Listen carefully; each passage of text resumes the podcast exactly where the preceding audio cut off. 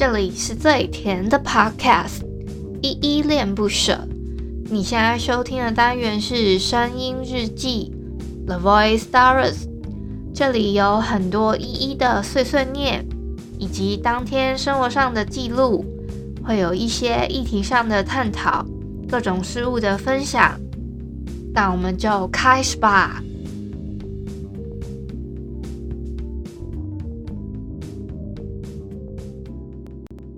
你是我心中最帅麦麦的女孩，送给你来这帕开掉我的爱，送你到帕克曼，你想买的我都会买，买完了就去偷秒拜拜，无可取代最帅麦麦的女孩，对你的真心希望你会明白。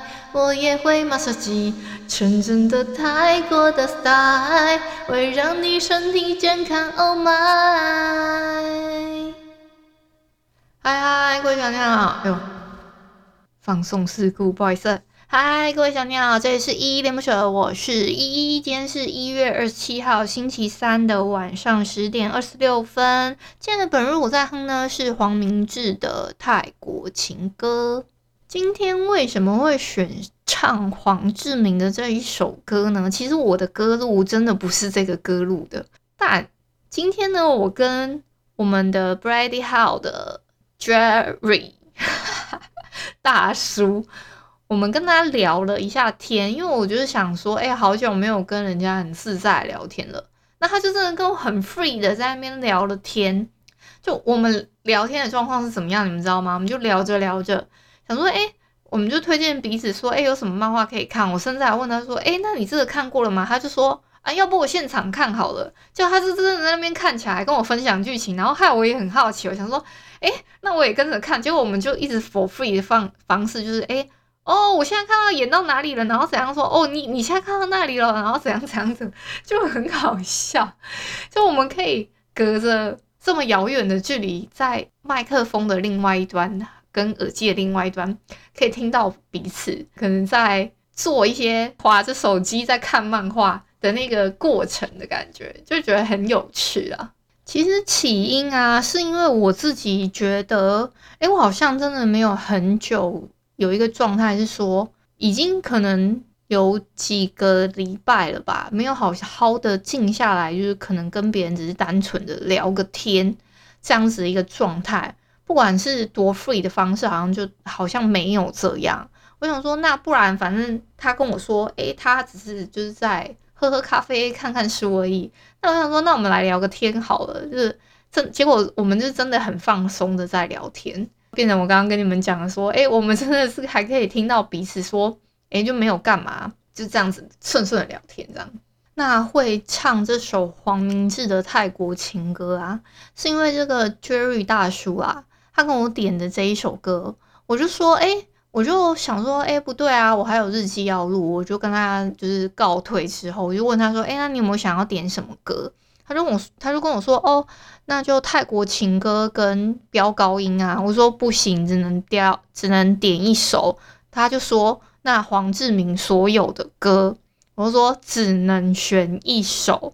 他就左选右选之后，最后还是选了泰国情歌这首歌。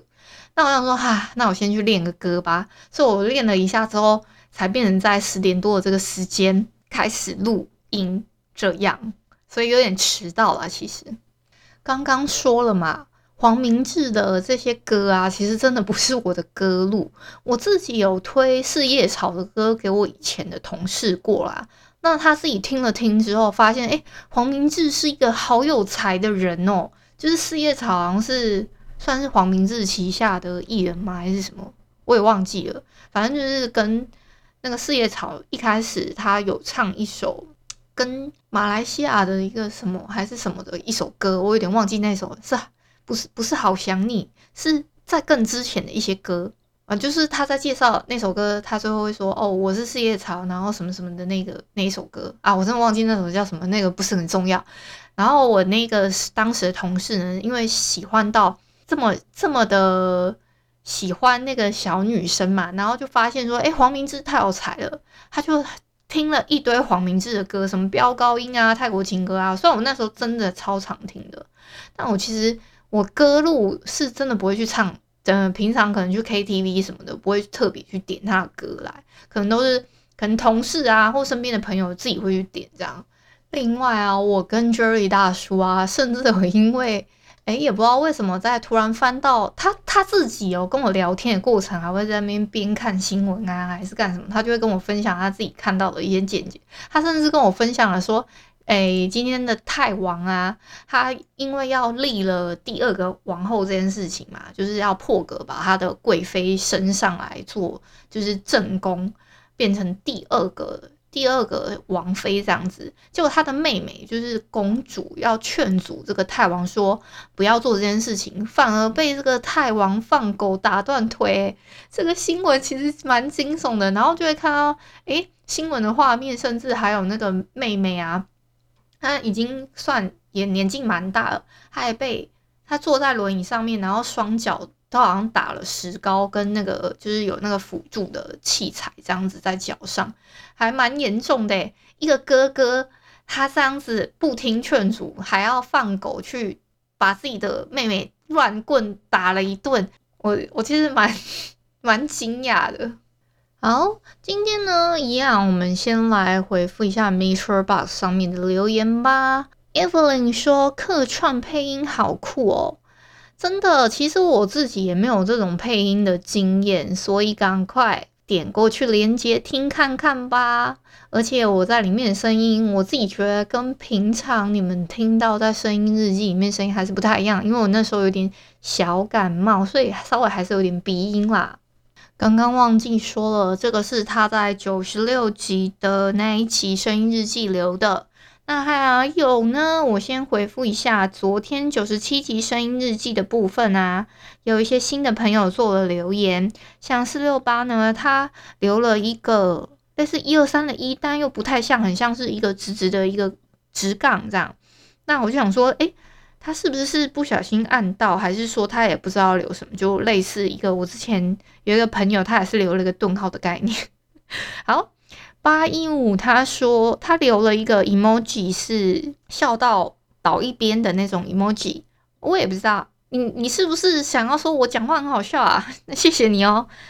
还有一个叫 Brandon 的，他留了三个赞的 emoji，谢谢你也给你赞赞。这个我在想，你这个 ID 叫 Brandon 啊，我有一个超喜欢的作者，他叫 Brandon Sanderson。嗯，那个 Sanderson 是他的好像姓吧，那 Brandon 的部分是他的名字，所以我就对你的名字很有亲切感哦，Brandon。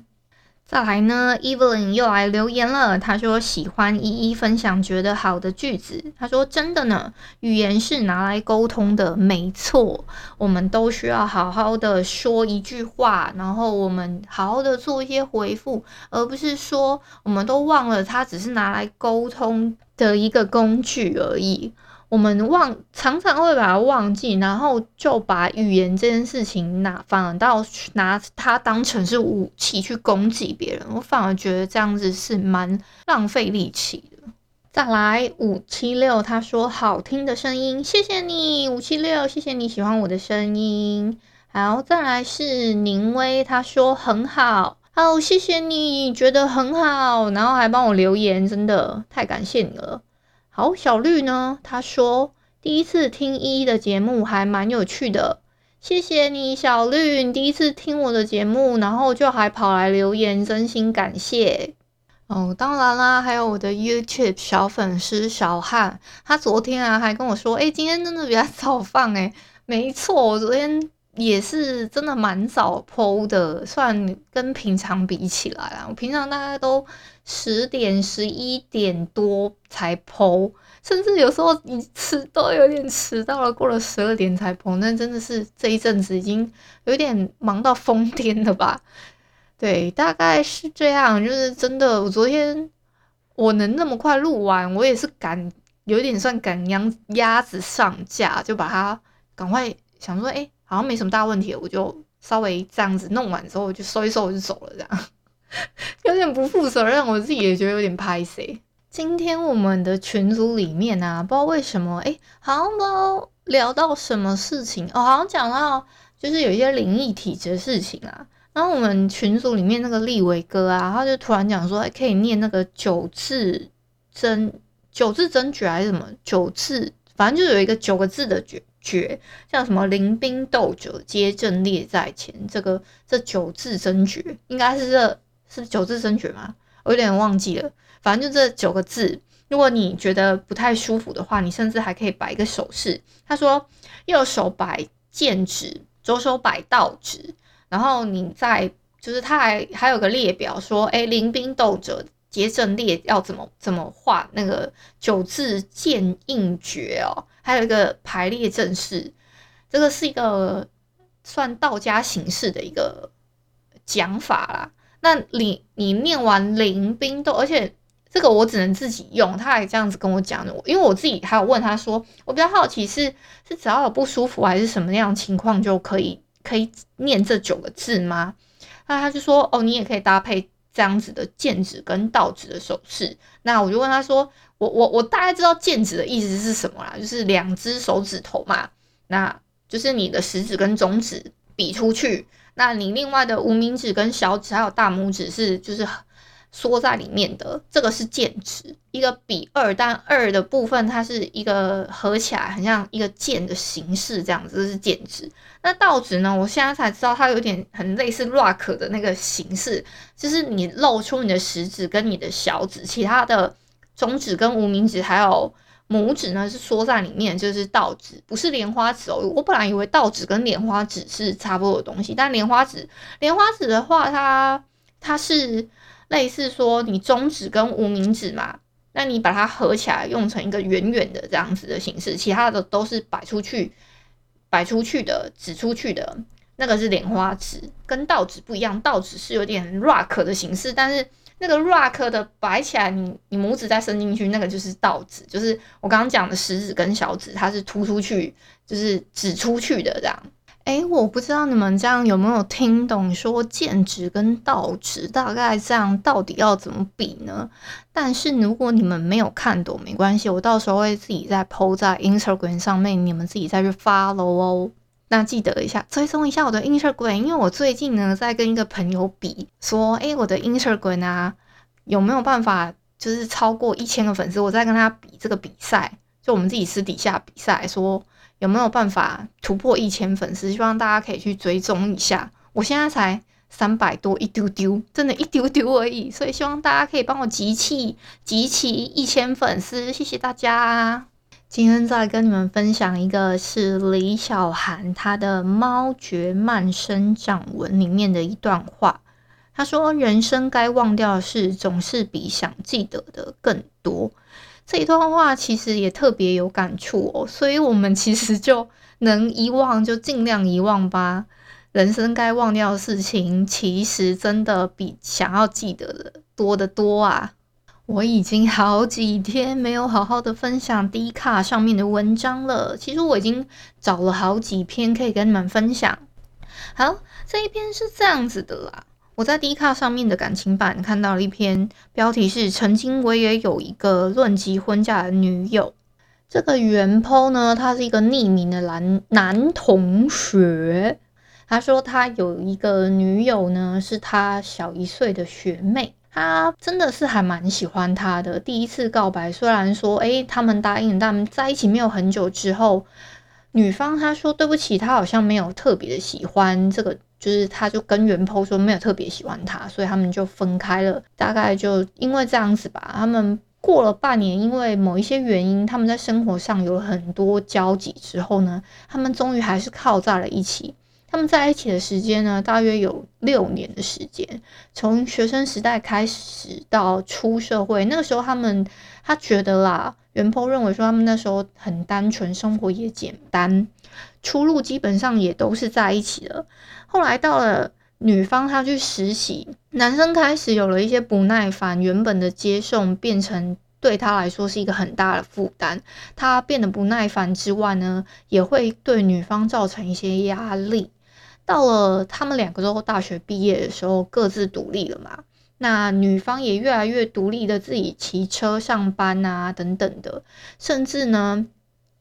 那个时候，男生他还在迷迷茫茫寻找自己方向的时候，到了他男生自己退伍开始工作之后呢，加他自己是说他的工作薪水还不错，他甚至也把未来想的蛮简单的，就是到时候。嗯、一切都是顺顺利利啦。虽然可能他们分隔两地，什么买房买车的事情，他都已经想到未来的事，以后就是共同度过这样子。在这个期间呢，虽然分隔了两地，那女方也会经常的去找他，他只是觉得这份感情就是会很顺利的步入到婚姻这样。他们。这样子的理所当然呢，却还是伴随着很多的争吵。他那时候没有意识到说，其实那时候女生已经越来越不快乐了。他自己是觉得女生其实是一个处处为人着想的女孩，当然也不会希望她身边人会受到什么不不快乐或是委屈，所以她就是选择忍让下来这样。但是原 po 是说，日子久了，他自己的耐心会很少，就是会对这个他当时的女友不好，这样会非会乱发脾气。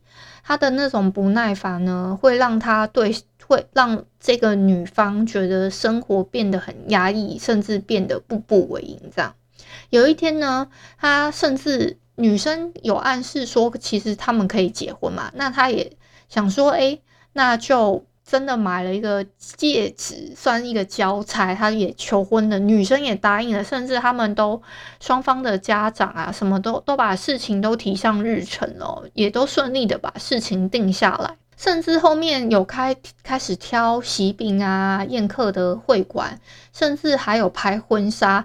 可是很糟糕的是，他自己也有意识到，就是拍婚纱的前一天，有因为一件很小的事情。他自己不耐烦，有跟他做争吵，甚至在他们拍完婚纱后，其实他们离婚礼还有一年的时间嘛。女方还跟他说：“嗯，那这样的话，我们可能先怀孕有小孩也没有关系。”结果男方呢，他因为。他们两个是分隔两地嘛，所以他也不是很积极的想要现在就有小孩，还是用很消极的态度去处理。但女生却是做足了功夫，她很用心的还去吃叶酸啊、看中医、控制饮食等等的方式。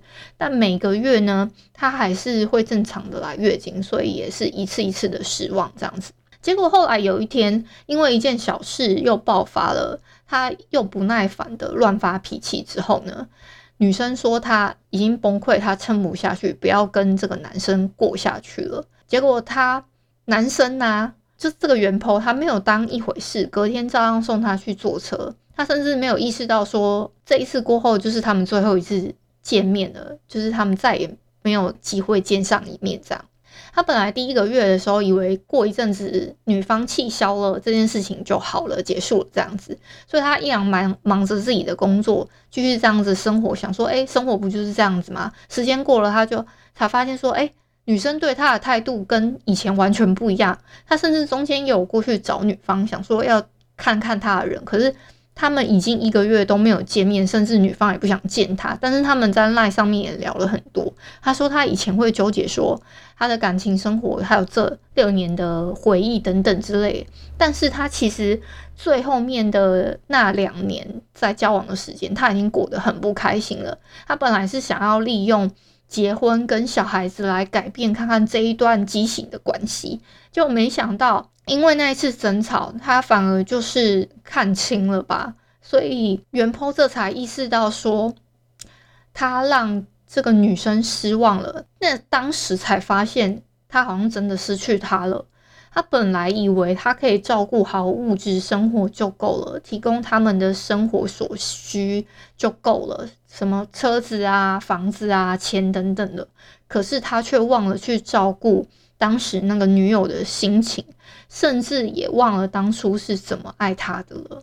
我觉得这个原剖啊，他自己有意识到问题，其实算还有救的一个男生啦。我自己自己觉得哦，他其实后面这样自自我审查之后，他其实有发现问题。我觉得这重点是没有沟通，像中间啊，他们有因为小孩子的事情嘛。